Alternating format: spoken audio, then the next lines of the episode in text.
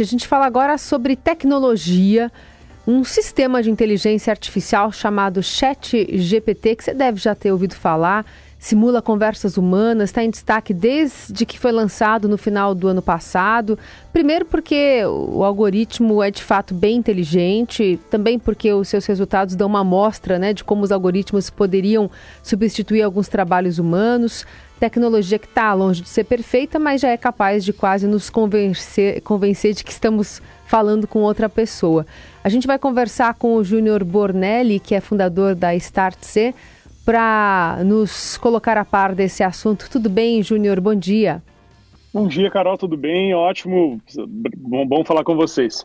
Bom, queria primeiro que você introduzisse para quem não está familiarizado com o chat GPT. Estava tentando entrar agora de manhã, estava dizendo que estava lotado, mandando esperar um pouquinho para entrar na plataforma. É, isso mesmo, tá muita gente tentando usar de uma vez só. Então, o chat GPT, na verdade, ele é um algoritmo de inteligência artificial criado por uma empresa chamada OpenAI, uh, que tem lá na sua, na sua fundação o Elon Musk, né, da Tesla, uh, da Starlink, da SpaceX. Uh, ele é um algoritmo de inteligência artificial que usa todas as informações disponíveis no mundo para dar respostas objetivas. Então, diferente do Google, ele não só traz uma resposta sobre o que a gente pergunta, mas ele traz quase que um comentário, ele traz quase que um aprofundamento, uma resposta mais completa. Ele elabora, né? direcionamento. Ele elabora, né? Ele constrói para a gente uma resposta. E a partir daí, desse, a gente pode chamar isso de um teste, isso que está sendo feito agora, para se daqui para frente adotar essa tecnologia de outra forma, de uma forma mais abrangente? Olha, uh, o ChatGPT ele existe desde 2015 e ele vem sendo aprimorado de lá para cá. Então, que, como acontece com toda tecnologia, ela vem vindo bem devagarzinho, quase ninguém percebe, em algum momento faz aquele cotovelo da curva exponencial, né? Então, o que a gente está vendo agora é a popularização da inteligência artificial, né? é uma demonstração do que vem pela frente, mas é uma, pela primeira vez, a gente tem uma aplicação prática para que qualquer um de nós, eu, vocês aí, quem está nos ouvindo, possa usar de fato esse algoritmo para nos ajudar nas tarefas diárias, ajudar a escrever um e-mail, produzir um texto, fazer uma redação, um resumo de livro. Então ele já tem as aplicações práticas, a gente vai ver a evolução disso muito rápido no tempo, mas hoje já é um fenômeno, de fato, é, justifica todo esse, esse frenesi que se criou ao redor dele, né? Ao, por exemplo, eu tentar acessar a plataforma e constatar que estava lotada, então a gente entende que tem uhum. muita gente utilizando e sabemos que quanto mais uma plataforma é testada e alimentada com dados, mais precisa ela fica, certo? Exato. Quanto mais as pessoas vão utilizando, quanto mais para usar, você precisa criar uma conta, né? Hoje ainda é gratuito. Essa conta que você vai utilizar vai colocar informações. O, o, algoritmo ele vai entender como você se relaciona com ele. Ele vai entender as suas preferências, o seu jeito de pergunta, o seu jeito de escrita, e ele vai ficando mais inteligente. E quanto mais pessoas usando, mais, mais dados são alimentados e mais inteligente ele fica. Então, essa popularização vai fazer que quando daqui a pouco né, o chat ele consiga, o algoritmo ele consiga né, se tornar muito mais próximo, muito mais assertivo nas colocações que ele vai trazer. Bom, eu, como eu acho que eu sou um pouco mais velho, vou voltar ali na calculadora eletrônica, só para traçar um paralelo. Porque no, quando surgiu, os professores nossos lá de matemática não queriam que a gente usasse. Lógico que isso ficou lá no passado. É, até que ponto essa tecnologia pode ser útil para a educação? Porque vai ficar aquela discussão se o aluno vai fazer o trabalho e vai entender o que ele está fazendo ou não. Esse é um ponto muito importante, o Heisen, porque é, a, a, a, questão toda no, no, uso do algoritmo, do chat GPT, é, não é que ele vai nos deixar menos inteligentes porque ele vai nos dar as respostas prontas. As respostas prontas só vêm se a gente sabe fazer boas perguntas e perguntas fundamentadas. Então, se você fizer um teste agora e pedir para ele te trazer uma informação X, mas se você fizer uma pergunta sem elaboração, sem raciocínio, sem um conceito lógico, a resposta vem uh, com baixa qualidade. Então, ele vai nos forçar a perguntar melhor, a entender melhor o que a gente quer. E como foi na, na, na onda da internet, dos smartphones, né? A luta contra a tecnologia nas escolas, por exemplo, ela é uma luta perdida. Uh, no começo, era proibido usar o celular na sala de aula. Agora as escolas entenderam que o celular ele pode potencializar o aprendizado, ele pode dar mais profundidade, ele pode ser uma ferramenta de pesquisa. Então, a gente está vendo agora o primeiro movimento é não vamos usar, vamos proibir. E daqui a pouco a gente vai, vai, vai ver o movimento de isso é legal, isso nos ajuda, isso nos torna melhores, isso nos potencializa.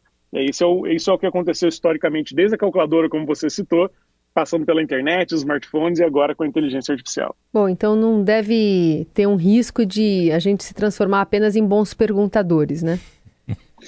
É, eu acho que a, a, gente vai ter que aprender a conviver com essas novas tecnologias. Eu tenho dito muito que uh, esse algoritmo, ele vai a inteligência artificial vai fazer para a gente o que o, a revolução industrial fez para os nossos braços.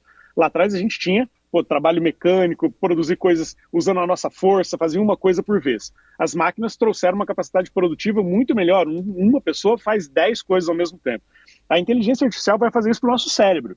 Ele vai nos potencializar. Só que para isso é importante que a gente olhe para essa tecnologia como uma oportunidade, não como uma ameaça.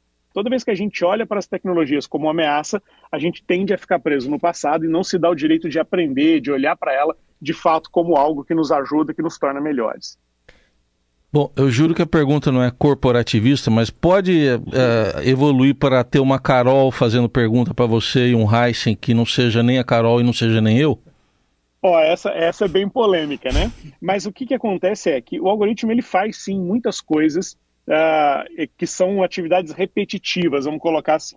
Então você imagina que uh, produzir um texto sobre uma lei, ou sobre um recurso de multa, ou sobre qualquer coisa que é básico, que é, que é, que é padrão, né? simples, né? padrão, ele vai fazer isso por nós. Agora, ele jamais vai criar, talvez, essas conexões, ou essas perguntas, esses comentários, fazer essas ligações como vocês fazem aqui.